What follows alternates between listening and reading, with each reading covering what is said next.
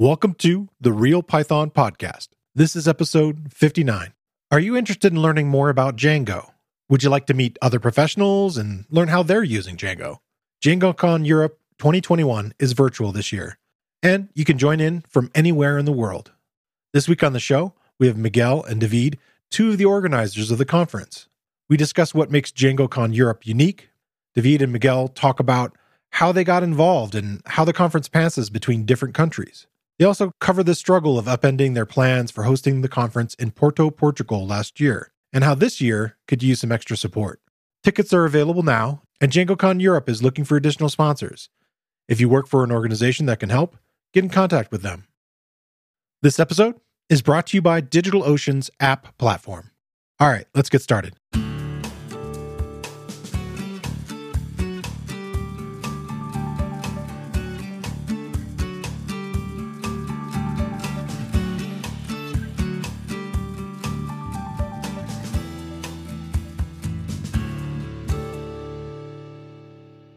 Real Python Podcast is a weekly conversation about using Python in the real world. My name is Christopher Bailey, your host. Each week, we feature interviews with experts in the community and discussions about the topics, articles, and courses found at realpython.com. After the podcast, join us and learn real world Python skills with a community of experts at realpython.com. Hey, Miguel and David, welcome to the show. Hello. Hey. So, we're here to talk about DjangoCon Europe and I wanted to get a little idea of maybe we could start off with like what you guys both do for the organization. Maybe that would be a good way to start, and maybe how you got involved with DjangoCon Europe. David, do you want to start? Yes, I, I, can start. I've been uh, a Django user since 2007. Since 2017, which was my first DjangoCon, I started to uh, to attend these conferences.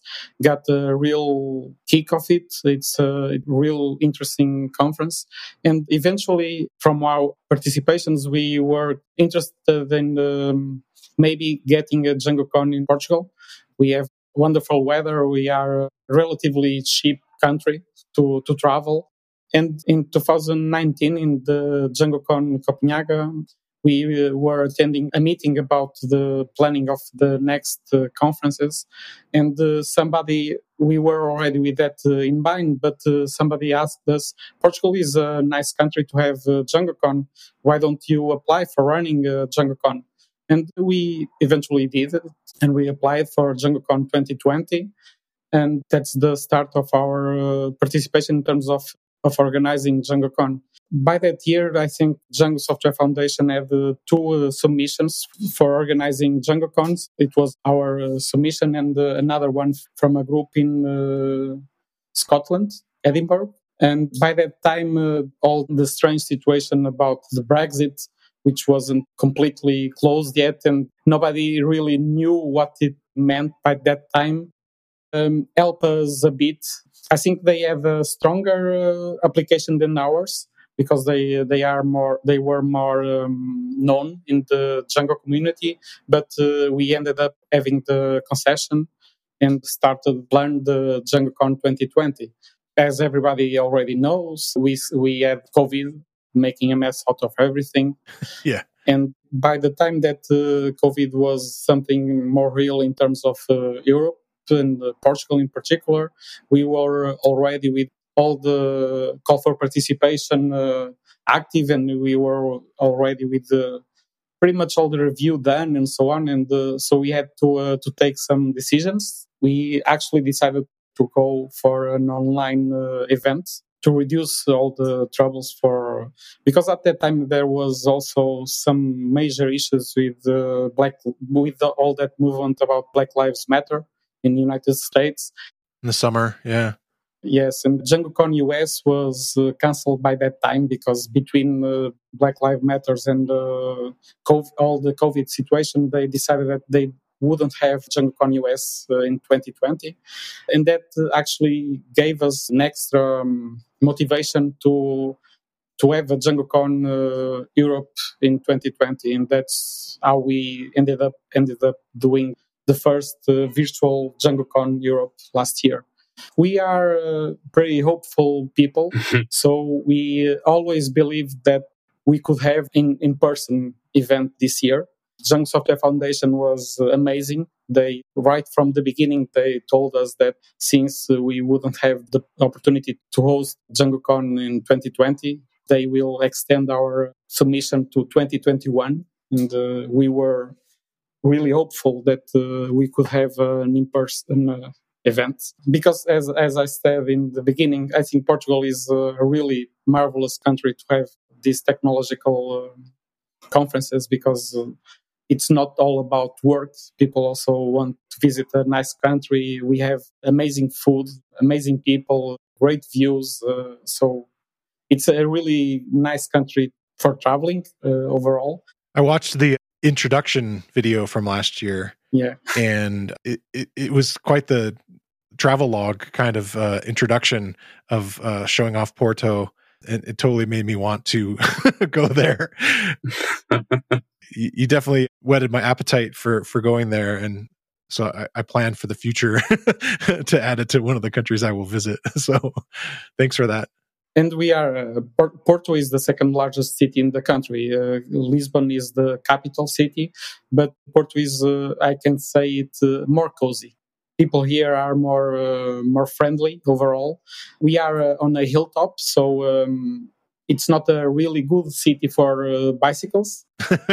yeah, we do have wonderful views of Riverside and before COVID, Porto was getting a huge uh, number of uh, tourism, and we are increasing uh, very in, in that in that sense. So, Miguel, how did you get started with DjangoCon? So, my first DjangoCon was in 2019 in uh, Copenhagen. Okay. And uh, the second one, I was already organizing it with uh, David. so yeah. it was quite a, a stretch for me. I, I loved it uh, so much. It was a, a great DjangoCon. Although I've not had other DjangoCons to compare it with, I know that that one was was really good. So also the idea of uh, bringing it to Portugal and that conference happening in uh, in Porto. So when David uh, applied, he also talked to me, and uh, I said, "Why not?" So we joined efforts and we we start co-organizing the 2020 edition. Yeah. Uh, just, just to give you a, an, an, idea, we didn't jump to organize conference of this level without any background. So one of the companies that, that allowed us to, uh, to do this is a company that does live events for a living. It's a company that does events in terms of uh, real estate information. They organize uh, before COVID, they organized the up to four events yearly, events with uh, 500 attendees at least. So um, we were uh, pretty sure that in terms of organizing a, a conference, uh, an in-person conference, we have all that we've needed in terms of logistics to make a, a, good conference. And that was the one of the first things that really drive us to uh, to apply to to, the organization. And the, the other part, the content uh, organization, all, all the other stuff for people that uh, know Django Cons and particularly the DjangoCon Europe, which is each year it, it, it goes to a different organization in a different country as comparison to uh, DjangoCon US, which has a non-profit organization that manage the DjangoCon US. In Europe, uh, every year the conference travels to a different country, to a different, to different set of uh, organizers. It's still volunteer efforts in terms of organization. So we were pretty sure that in terms of logistic, we have the needed background, have everything that we could ha- hope for in terms of uh, sorting out the venue, in terms of catering and all that, that part. In terms of the conference itself, we were uh, pretty sure that we would have the necessary support from the Django community itself. And that is something that was true and is true and it will be true uh, in the future. Typically, every organizer that, all, that has already participated in the earlier DjangoCon Europe is uh, very willing to help the new organizers. So we have the uh, huge amount of support from uh, previous organizers last year, and this year a nice group of volunteers, different areas helping us uh, with uh, with all the organization. Yeah, I think it's important to to mention this part that uh, David said in terms of passing the material. Since since the teams are completely different, the team from 2015 passed their material to 2016, and so on and so on. So when that material got to us, we already have four or five years of, of a backlog and with uh, notes on what to do, what not to do. So it's despite being different teams, there's a lot of uh, information passing through to the next volunteers. So if you are thinking of applying for next year, don't be afraid, and uh, you should definitely do it. Yes, we will. We will pass along an, any any bit of information that we collected over these two years. That's for sure.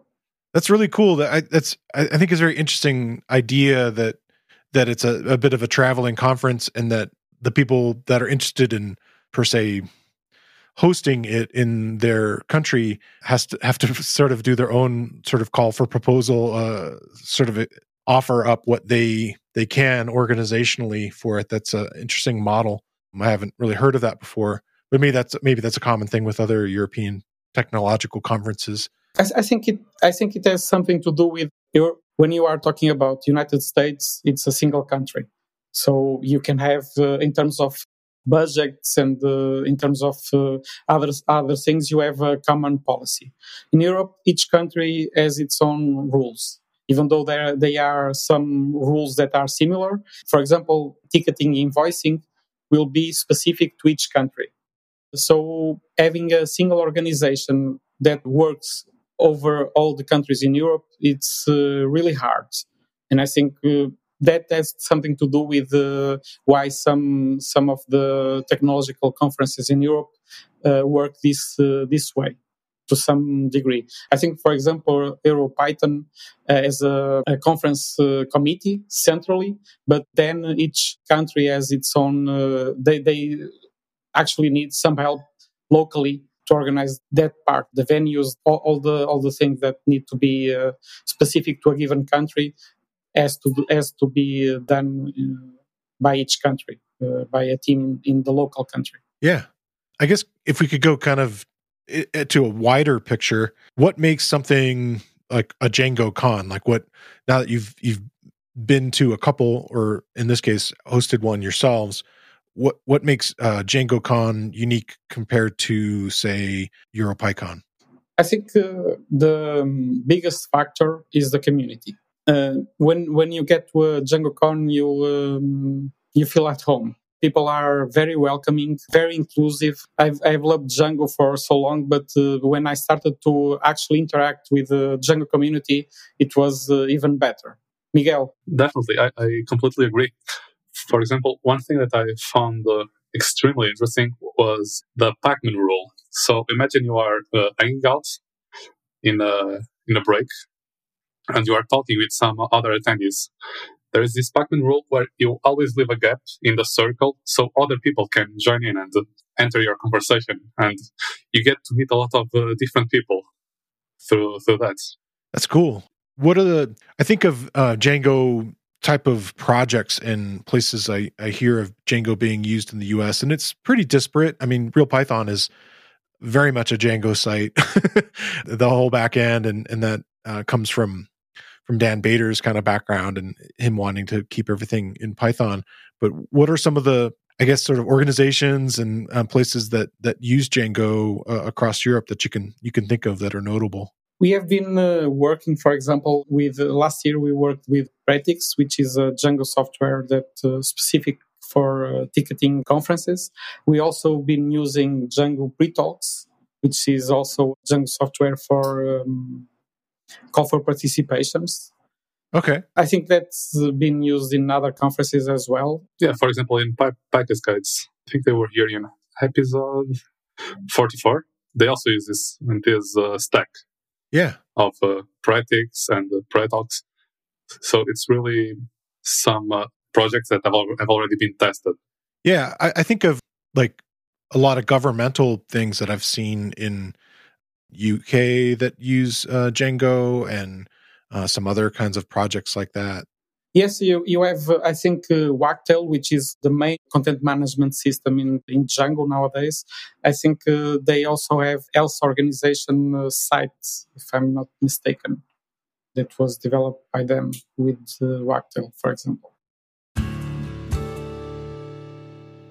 DigitalOcean's app platform is a new platform as a service solution to build modern cloud native apps. With App Platform, you can build, deploy, and scale apps and static websites quickly and easily. Simply point to your GitHub repository and let App Platform do all the heavy lifting related to infrastructure. Get started on DigitalOcean's app platform for free at do.co slash realpython. That's do.co slash realpython. What types of talks do you? I know you're probably just ending your call for proposal now. We're recording this a little bit in advance, but what are the types of talks that that you expect to uh, to have this year? Basically, um, the call for participation uh, was closed by the end of March. Okay. As we speak, we are uh, finishing up the review stage. We hope to, when this episode airs, to have um, a draft schedule of the conference. Um, it should be uh, okay by then. This year we have a slight uh, dropout in terms of uh, number of submissions, but it is kind of expected because um, one thing is submit talk for a live event where you can travel and I think that that's uh, an incentive. Another thing is to submit something for an online event, and as we all know nowadays, everything is online, and um, smaller events are competing with larger ones. And DjangoCon, for example, is competing with all the Python conferences at large. Uh, so it's uh, it's it's a different uh, landscape, I think. Yeah. So uh, we ended up having uh, less submissions, but from I'm, I'm part of the program committee, and uh, from what I see, we have uh, marvelous content. Oh, cool. Are the types of talks purely about Django? Most of the talk are related uh, with Django. There is usually not that much space traditionally for talks that are not somehow Django related or or at least related with web stack, sort of speaking. So um, we tend to have uh, from time to time some talks about uh, flasks, for example, and other uh, alternatives to Django itself, but somehow related uh, with with the universe that Django works. So you don't chase the Flask developers out of the building. No, no. I, think I think it's I, think, I think it's important. Uh, it's important to know the alternatives to be better at your game. We all have uh, some space. I, I don't think, uh, even though I love Django and I try to use Django for everything that I do, even s- stuff that is not, that Django might not be the best tool. Uh, I ended up using it, but uh, I do believe that there are better tools for some jobs and uh, we need to know them. And if they are useful, they can improve our work and eventually, if there are other tools that uh, develop something that uh, Django should also have. We can be inspired by them. I think in the beginning there was that idea of the, the influence between Django and um, Ruby on Rails, for example. Okay, which is uh, a bit of uh, for, from some uh, folks that I've spoken to. It is a bit of misconception, but uh, in the end there are some I don't think that these myths comes come from nowhere. So I think both Django and Ruby on Rails might have influenced influenced each other in some aspects, and it's not natural that that works like that. I see that a lot. There's, you know, not not only in these web frameworks and and tools that you're you're talking about, but also across the language. Even the core development of Python, the developers are constantly looking at other languages and and places and you know kind of techniques and tools that could be adopted into the language. So I definitely think that that kind of open mindset is is crucial with how fast all this technology moves and especially web technology. Yeah. you got to stay on top of where everything's kind of going. I, I saw um, some time some time ago i revisited the, the origins of uh, json okay. the javascript object notation and the author of, of that told specifically that uh, part of the syntax that we are familiar with json which is uh, very similar to, to python dictionaries. Yeah it's not an accident.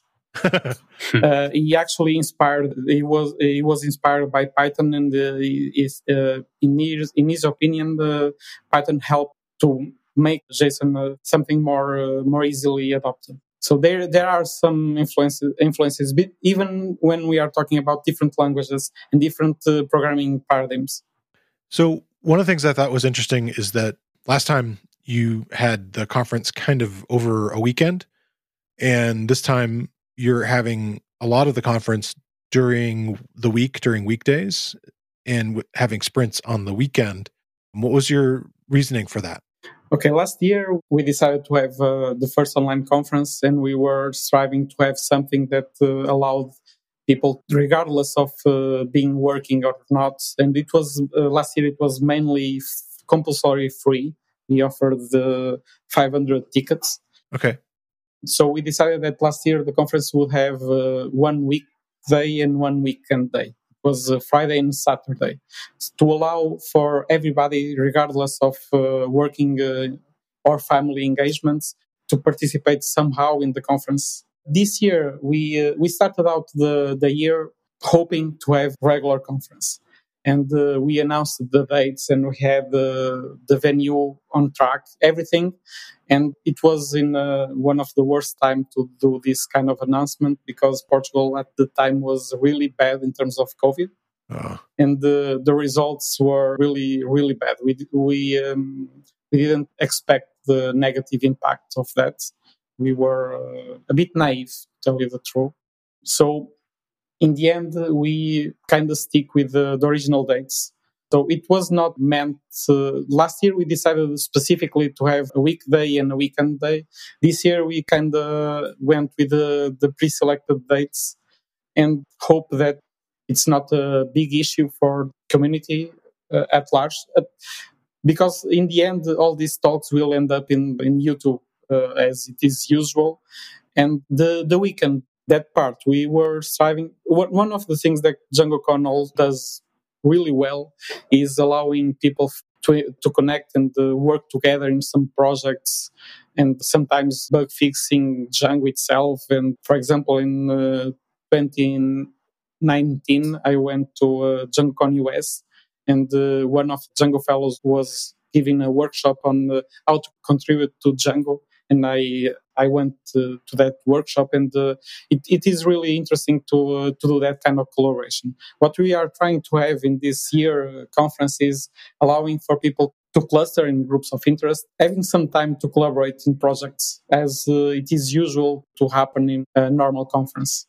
Yeah, in terms of uh, of the weekdays, it's there's also somewhat uh, different from last year. Last year we have one track on two days of talks and this year we'll have three days of uh, talks and workshops.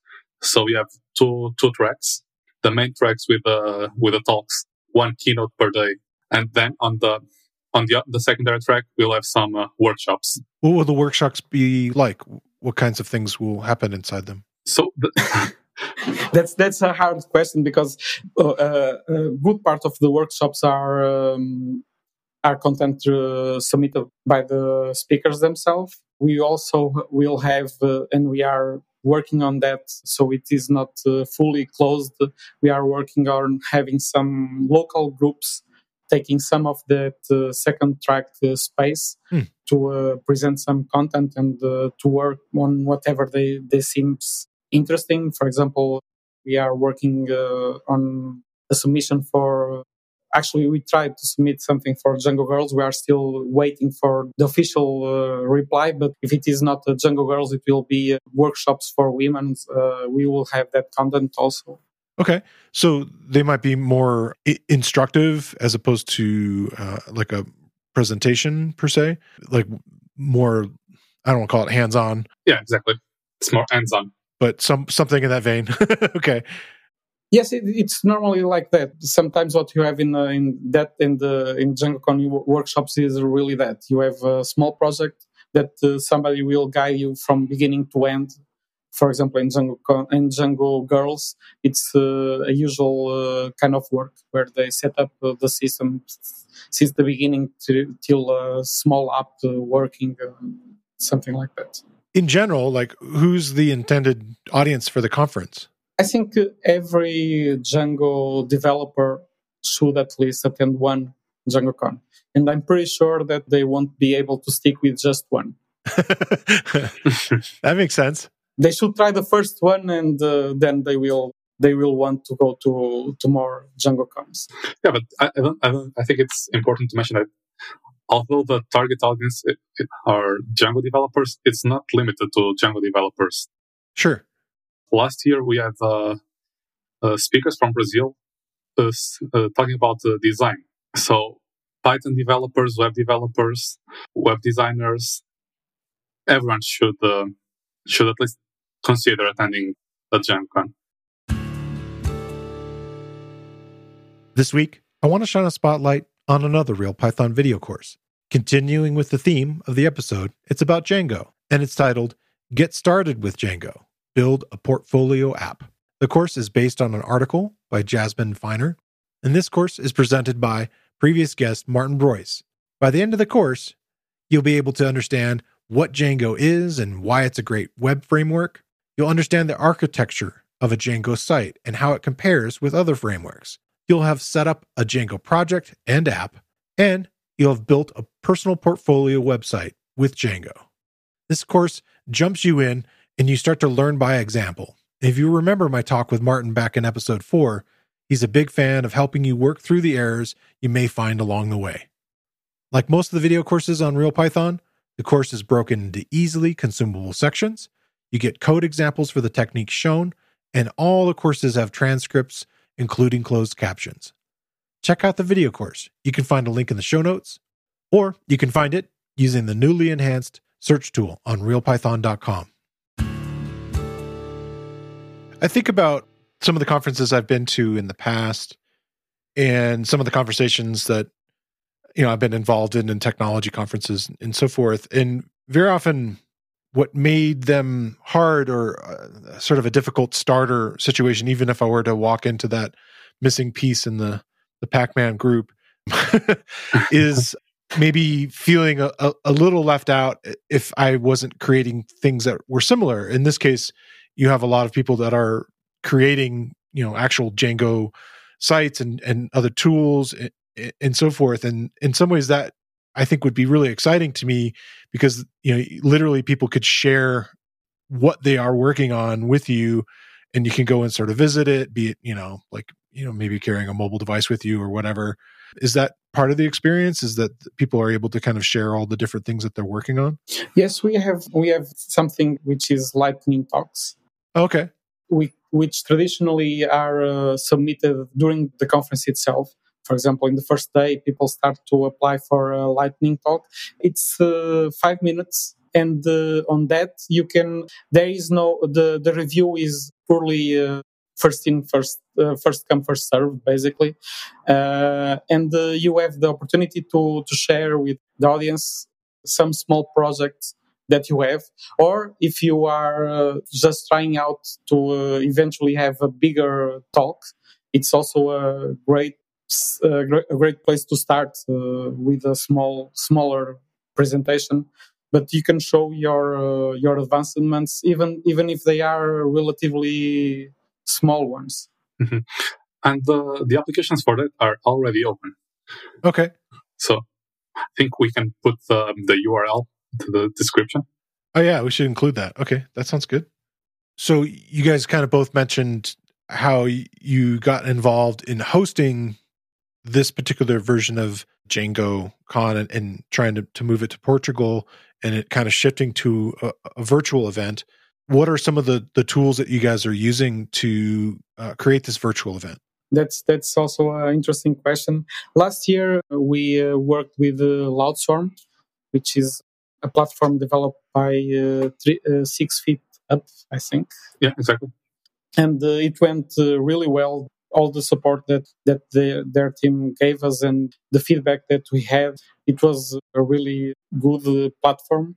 And we we stick with that for this year also. So this year it will be also loudswarm in terms of uh, tools I, I, think we mentioned mentioned earlier we are using pretalx for uh, call for participation ticketing, uh, we are using a local uh, Portuguese company that develops their system on top of Django. We try to use uh, as much Django as possible in the, all the systems. So uh, it was a factor in deciding uh, the ticketing system. that makes sense. Sure. And in terms of tools, I think it's that.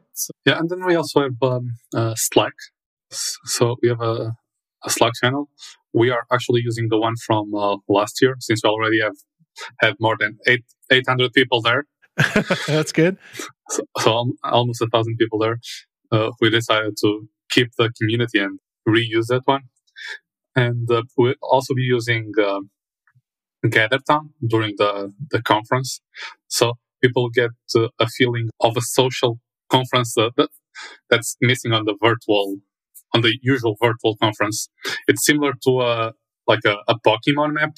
So you you have your own character and you walk around the, the conference venue. What's the name of it again? I'm sorry. Gather Town. Okay. So that's uh, we're trying to make it as smooth as possible. A transition from the an in-person conference to a, virtual conference that sometimes miss the that social part, which is very interesting.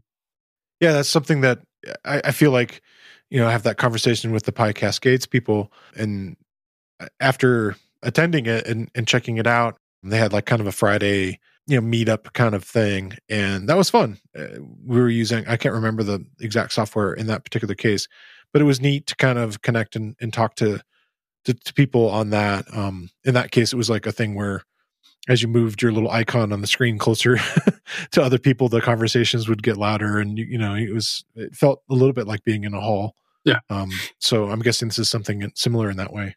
That's nice. Uh, last last year we didn't have the, that kind of um, of platform, but uh, uh, Slack worked out pretty well. Uh, I've never seen so much people engaging during the, the talks. And uh, for example, the um, after a speaker finished their their talk, loads of people clapping virtually in Slack. it was nice. it was really interesting. And as some of the um, this year it will be the same, but we ask most of our speakers to, to do a pre-record of the talk. Just, just to make sure that uh, we will end up end up with something to stream. So some most of the speakers actually went with pre-record version instead of doing a live one. And uh, it was really interesting because they were engaging the audience during their own talk. Yeah exactly. Which is nice. Yeah so is there space after the talks uh, where people could be asking questions inside that slack of of the presenter and so forth? Yes in the in the end of the talks you, you we have a q&a with uh, Jitsi, where the presenter and uh, any anybody that wants to to ask questions can chat.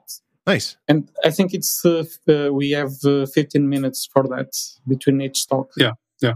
And even if people don't want to don't want to show their face maybe they, they don't feel comfortable, they can also send a, a message question and someone will read out loud to the to the speaker. Oh, okay. Yeah. And in the end, we post edit all this, and uh, you will, uh, if uh, anybody checks out um, a talk from last year, you will see the the talk itself, and uh, in the end, you will see the Q and A stitched together with the talk. Oh, that's nice. So, so for if you're from an underrepresented minority, we offer the the tickets. Yes, we have uh, some sponsors specifically for uh, for those grants. So um, if you do want to to, um, to attend DjangoCon, but for some reason uh, your budget does not allow, or you don't have an employer that uh, will pay out your ticket, please apply for a grant because uh, you most probably will have the grant uh, and will be able to participate in this conference. Yeah, Okay, so somebody's like on the fence and wondering if they can actually afford to go. That might be a really good opportunity for them to take advantage of. Yeah, exactly. We, don't want to leave anyone out of the conference due to monetary reasons. I mean, of course, if you if you have the capability to to buy the ticket, you should buy the ticket. But if if you are excluded and you don't have the the same um, uh, economical power to to attend the conference, you should definitely apply for grants because it's a virtual conference. So even even if you are in another country, it's uh, it's much easier to attend because it's a everything is virtual. Yeah, there is not uh, visa restrictions. There is no traveling. restrictions, so everyone can uh, can really attend DjangoCon. And, and, I think we should also uh, give a word explaining why last year we uh, offered right from the top from the top 500 tickets and this year we are not doing that.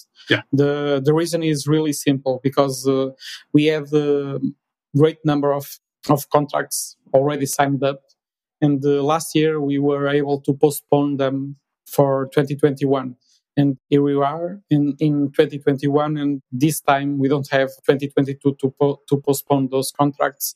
So we ended up with uh, some down payments from for venues and uh, other stuff that uh, unfortunately we were not able to recover. So yeah. this year we have uh, some expenses that we need to actually cover. And as miguel was saying anybody that can help uh, we thank the the help. Anybody that cannot, please come. That because we do have some funds to uh, to allow these grants, and we are tr- uh, we are still trying to get more sponsors to allow for uh, for more people. Yeah, and I'd like to leave a, a special thank you message to to the sponsors that uh, stayed with us. So they they could have uh, left us. Oh, since you're not having the the physical conference, I lo- no longer wish to to sponsor you. But no, uh, everyone decided to to stick with us, and we are very very thankful for that. Yeah, normally they would have um, like maybe a booth or some other kind of yeah. uh, setup in in the hall. Yeah. Um, are there other things that that the sponsors can partake in in in the virtual sense? Yeah, we have to adapt our sponsorship offer, opportunity, sponsorship offer. So we will not have a physical booth, but we will have a virtual booth inside the GatherTown. So people can still go to the sponsored booth with their logo and everything. It looks really, really cute. And then they also have, according to the sponsorship level, of course, their dedicated Slack channel. Okay. Where they can just uh, talk with attendees, give away offers. Last year we had one of the sponsors that was doing some um, extra workshops showing their platform, how it works. Yes, we will also, um, in the second track, which is a workshop uh, oriented track, we will also allow for uh, some sponsors to have their content there. Traditionally, um, DjangoCon do not allow for uh, sponsored content all the content is peer reviewed and sponsors uh, do not have a main stage in terms of, of uh, general talks. But we felt that this year given the um, the change in scenario and given that uh, some of these uh, sponsors were already sponsors for uh, last year and uh, were expecting to have a live event we we really needed to um, to give them some something back. So we are allowing them to have content in the workshop track. Yeah, but if you are an attendee, uh, this this type of material will be clearly marked as sponsored material. Yeah. Uh, but don't expect also to be, uh, oh, it's just going to be a, a, boring demo of their product and trying to sell stuff. Because we also warn the sponsors not to do that because no one really wants to see 30 minute advertisements. So we told them to create something educational, something interesting, and uh, really make use of their time to captivate people and to to get people to to reach them. Yes, and the, you should at least check out the um, the title and the abstract of the the workshop to sh- to to see if I, I, think most most of this content is interesting, uh, regardless or of the origin of being a sponsor. Yeah, yeah, cool. I was going to ask you a little bit about um, your background with Django specifically.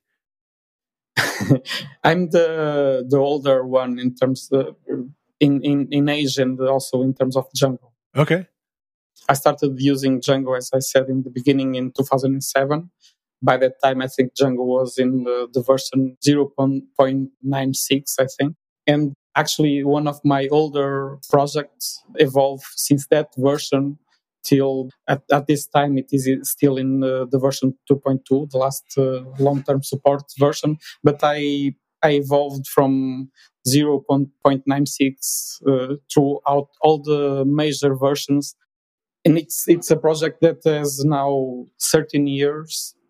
At times it was a bit harder to uh, to evolve because django was uh, evolving so fast Yeah. But since the long-term support versions, it it has been really easy to evolve from long-term to long-term because uh, it's a real mature software nowadays. So it's really easy to evolve without uh, too much work. And uh, some of so I I still have some pieces of code that are over ten years and they are still working now. So um, it's uh, a stable piece of software.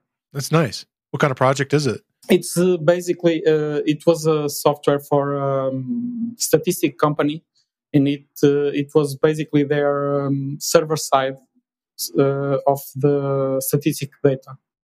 The project started as um, a server client system. The server w- would have all the data, and the client side, which at the time was developed with uh, Qt. So we have Django in the backend, and in the front end, you uh, we would have Qt, which is a graphical uh, library. Yeah. Okay. Uh, the transmission of data was serialized through Pickle. at that time, it was before REST uh, was even uh, such a standard thing.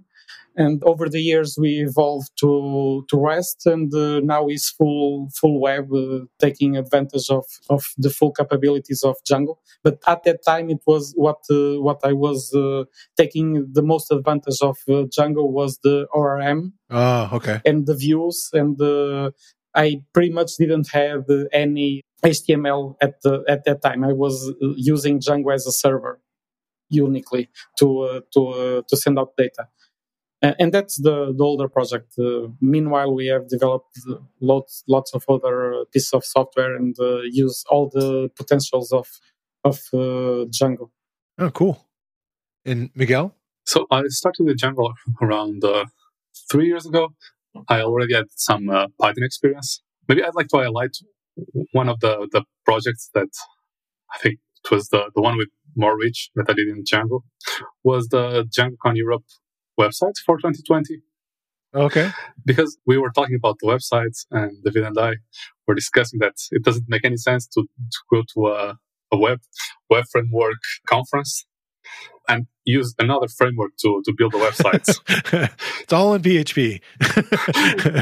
no, no, no. Uh, it, it was even simpler than that because some some of the previous previous organizers from both DjangoCon Europe and DjangoCon U, uh, US uh, use the Hugo and Jekyll those uh, static, static site generators. Yeah, okay. Because it's it's really easy to maintain data and they are very performant.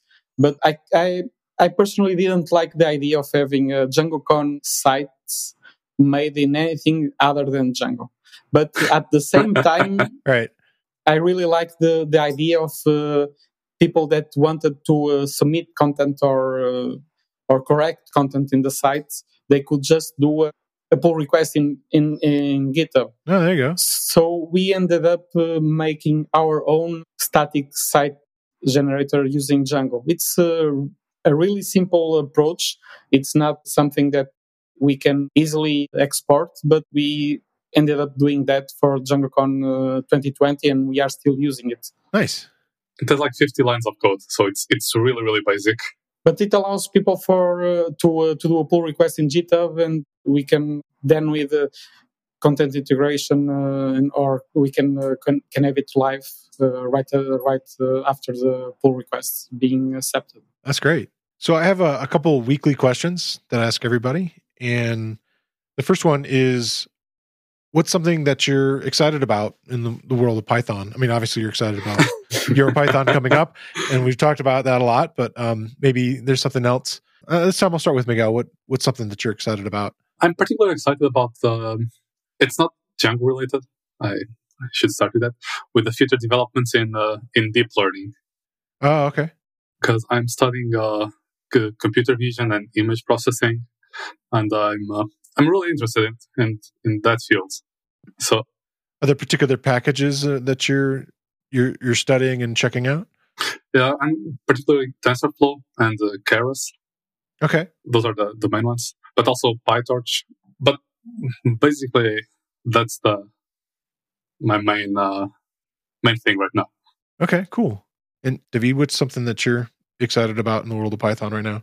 Yes, what what I'm excited about the world of Python is is not uh, directly related with uh, something uh, specific in Python. Is more the the opportunity that that I will have to teach uh, programming to my children because uh, nowadays you have lots of small devices, small ro- uh, small robots, and so on, and most of them have uh, Python as a programming language. So I'm really excited. My younger son is still five, so it's a bit earlier. But uh, I'm I'm hoping to teach him programming through those tools, and uh, I think Python is the tool for doing that. Is there a particular kit you have in mind? I really like one named Cozmo, but I think uh, they are not selling it anymore. Mm. Which was a small robot that uh, the facial recognition and was able to um, to check out the, the space and navigate and so on uh, with a really real simple uh, interface. But uh, unfortunately, uh, I think they are not selling that anymore, but there are always uh, something new. yeah, with Python, I'm I'm just hoping that uh, by the time that he can uh, play with this, uh, I have a good enough tool for teaching him Python. Nice. And uh, Miguel, what's something that you want to learn next?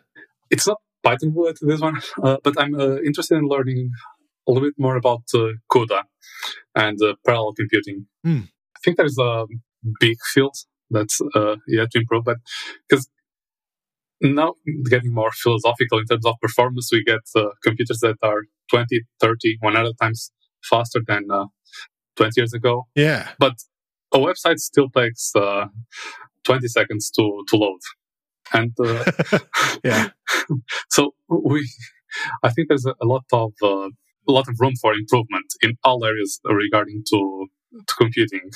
Yeah, it's really intriguing. Like I, I had this long conversation about uh, video games and how you know as much as the development in say you know like a tool like Python to do video games, and he was looking at moving into like these engines and these other kinds of tools, partly because he just didn't want to be that kind of like tool maker. But it's just intriguing to me that that the overall development that everybody goes through and I was thinking about this as we were talking about Django this whole time, is that it's such a different web development in general is like its own unique thing. You know, it's like you can't really compare it to all these other forms of development. There's like each one of them has this niche of like specific skills that you need to be familiar with and aware with. Yeah. And and it's like, okay, well, where does the new levels of performance come from? And i think that's that's a big part of it and trying to figure out you know okay well how do i optimize things? Like you, you talked about static you know site generation and things like that and like trying to figure out like how do we make all these things kind of i guess that's part of why we talked about it being you know there's always things moving and moving fast and, and, having to kind of keep up with it hence the point of really having conferences I, I think in general but I, am I mean, there's always I always feel like there's always going to be something new for me to talk about with with people and and keep learning, and that's you know partly why I asked the question too. So, is there particular hardware that you're looking at?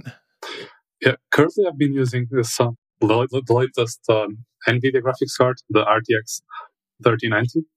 Okay. Together with the i9 Intel processor, which is uh, extremely powerful. Yeah, yeah, sounds like it. And uh, has been giving me great results. Uh, Those are built for the all the ray tracing and all that kind of fancy yeah, yeah, exactly. stuff. There. Do you do you play games some too?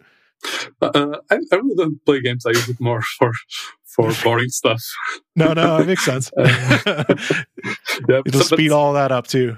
yeah, exactly. But some people already told me that I should mine Bitcoin with it. Yeah. So, uh, what are you looking at learning yourself? Yes, I'm. Um, I want to do. Um, it's it's not a new topic, and uh, Django 3, 3.2 is bringing it up uh, in a more uh, profound way, which is uh, WebSockets even though I, in the past, I developed a bit of uh, JavaScript software, I really don't like this uh, division between front end and back end. Uh, it's uh, cumbersome. Mm. you end up uh, spending too much resources, uh, and I, I really wanted to to go back to the basis. And having uh, Django serving everything. And I think uh, with WebSockets and the little pieces of um, JavaScript, we can have, have uh, the control back to the backends in a really interesting way and a very performant one. So I really want to check that uh, concept a bit better. It's it's uh, something that I think it will. Uh, it's one way to go. I'm not. I'm not sure it is. It will be the correct one, but uh, I wanted to check out uh, what what I can do with that. Are there any particular resources you can point to that would help people think about this? I, I actually um, the the inspiration is uh, not my own. I actually uh, saw uh, an article a while ago, and that's the beginning of the of the idea. And I was intrigued by that. Uh, it's something from last month, I think. Okay, I can. Uh, I maybe we can share the link then. Yeah, that'd be great it was uh, it was a guy talking about is is a Ruby on Rails uh, fan. So there there is a bit of um, he's a bit biased by Ruby on Rails, but uh, sure. what what he tells about the having the backend uh, technology serving uh, front end through sockets and uh, lightening the JavaScript requirements, it's uh, something that uh, resonates in my mind. There is also some other thing that I think it will evolve in in the years to come, which is uh, WebAssembly. Yeah. Which will allow us to have Python directly in the browser. It's something that I also really le- uh, like to learn a bit more. But time is uh, is a scarce uh, commodity. sure. that w- WebAssembly or uh, WASM, as like some people like to call it, has, has come up um, several times on the show. I know that Brett Cannon, who's a core developer, is really looking at he's literally unraveling Python to figure out what the core elements are so you can figure out maybe how to start building stuff inside of there. So I'm very excited by that. And then um, imagine this world: you have a backend uh, developed by Python, yeah, with uh, sockets, communication, web sockets, and uh, a lighter Python front end, yeah, with to- on top of WASM. And uh, I think that's a marvelous world to imagine. yeah, yeah, yeah and you know being able to program in any of those uh, layers would be really kind of nice. Be able to kind of uh, be able to see all the, across all of them. Yeah cool. Well i really want to thank you guys for coming on the show and and sharing everything with me. Thank you so much for the invite yes thank you for the invite it's uh, it's really interesting to to speak out some of this uh, stuff and for people listening, we are still selling tickets. So if you're interested in DjangoCon Europe, you can still grab your tickets. All right, thanks. And don't forget, you can get started on DigitalOcean's app platform for free at do.co slash realpython. That's do.co slash realpython. I want to thank Miguel and David for coming on the show again this week. And I want to thank you for listening to the Real Python podcast.